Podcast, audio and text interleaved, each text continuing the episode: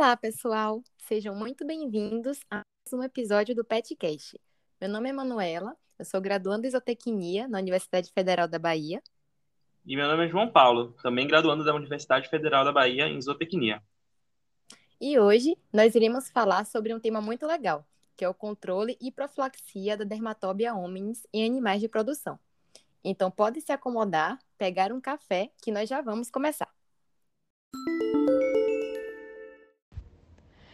Bom, primeiramente, vamos entender o que é a Dermatobia hominis. Ela é uma mosca da família Cuteribridae, popularmente conhecida como mosca berneira ou mosca varejeira, e ela pode causar mias e primária em animais de sangue quente e está relacionada a grandes perdas na produção pecuária. Como vocês devem saber, todo animal de produção, quando ele passa por estresse, ele tem uma queda drástica em seu desempenho. No caso da berne, não é diferente. O animal parasitado sente incômodo e dor, o que acarreta numa queda na sua produção de leite e perda de peso. Devido às sequelas deixadas pela larva da berne no animal, ocorre uma queda brusca do valor do couro e condenação parcial ou até total da carcaça. Bom, agora que vocês já sabem o que é berne, vamos falar um pouquinho do seu ciclo. A mosca berneira tem um ciclo de vida e de reprodução bastante peculiar.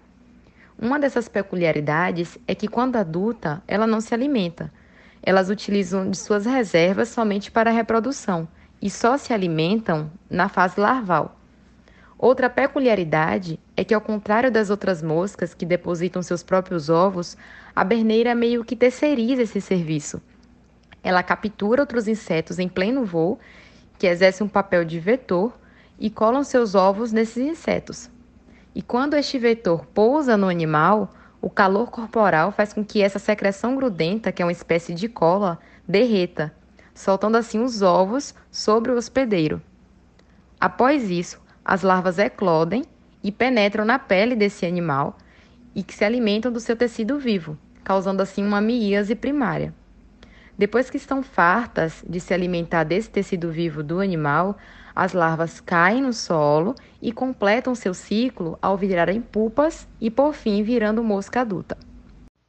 Também é importante ressaltar que um dos maiores problemas dessa infecção é a severidade do ferimento, e o desconforto causado pela presença do berne no animal, pois ao redor da larva existem pequenos espinhos que a berne usa para poder se fixar no hospedeiro. E conforme o parasita se movimenta e se alimenta dentro da pele, ele acaba gerando dor e coceira. E se não for tratado com o tempo, uma infecção oportunista pode acabar se instalando na ferida e o quadro pode acabar evoluindo para algo muito mais grave. Devido à grande variedade de hospedeiros e vetores e o modo peculiar como a berne se reproduz, seu controle é complexo. Diante disso, podem ser feitas algumas medidas, como o controle mecânico dos animais infestados, selando o orifício que o, que o parasita causa para poder respirar, a fim de facilitar a extração da larva. O tratamento das feridas, para que não aconteça reinfecção por outros parasitos e infecções secundárias, e o descarte correto das larvas, evitando assim que o ciclo se complete.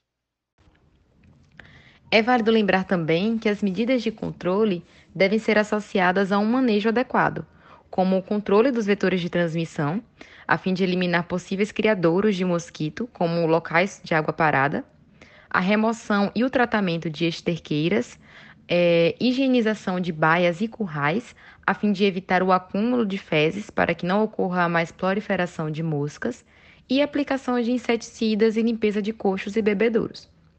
Só que existem alguns fatores que dificultam ainda mais o controle. Dentre esses fatores, é, podemos citar a proximidade com florestas ou propriedades com vegetação densa, onde residem diversos hospedeiros e vetores com potencial para o parasito.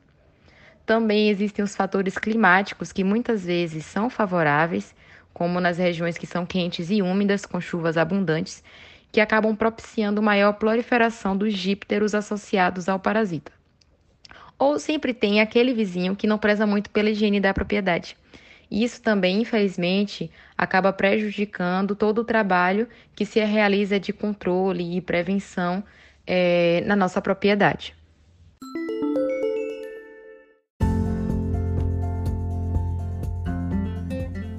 Bom, pessoal, é isso. Nosso episódio chegou ao fim, mas espero muito que vocês tenham gostado, que vocês tenham entendido as informações que passamos aqui e muito obrigada por terem ouvido até o final.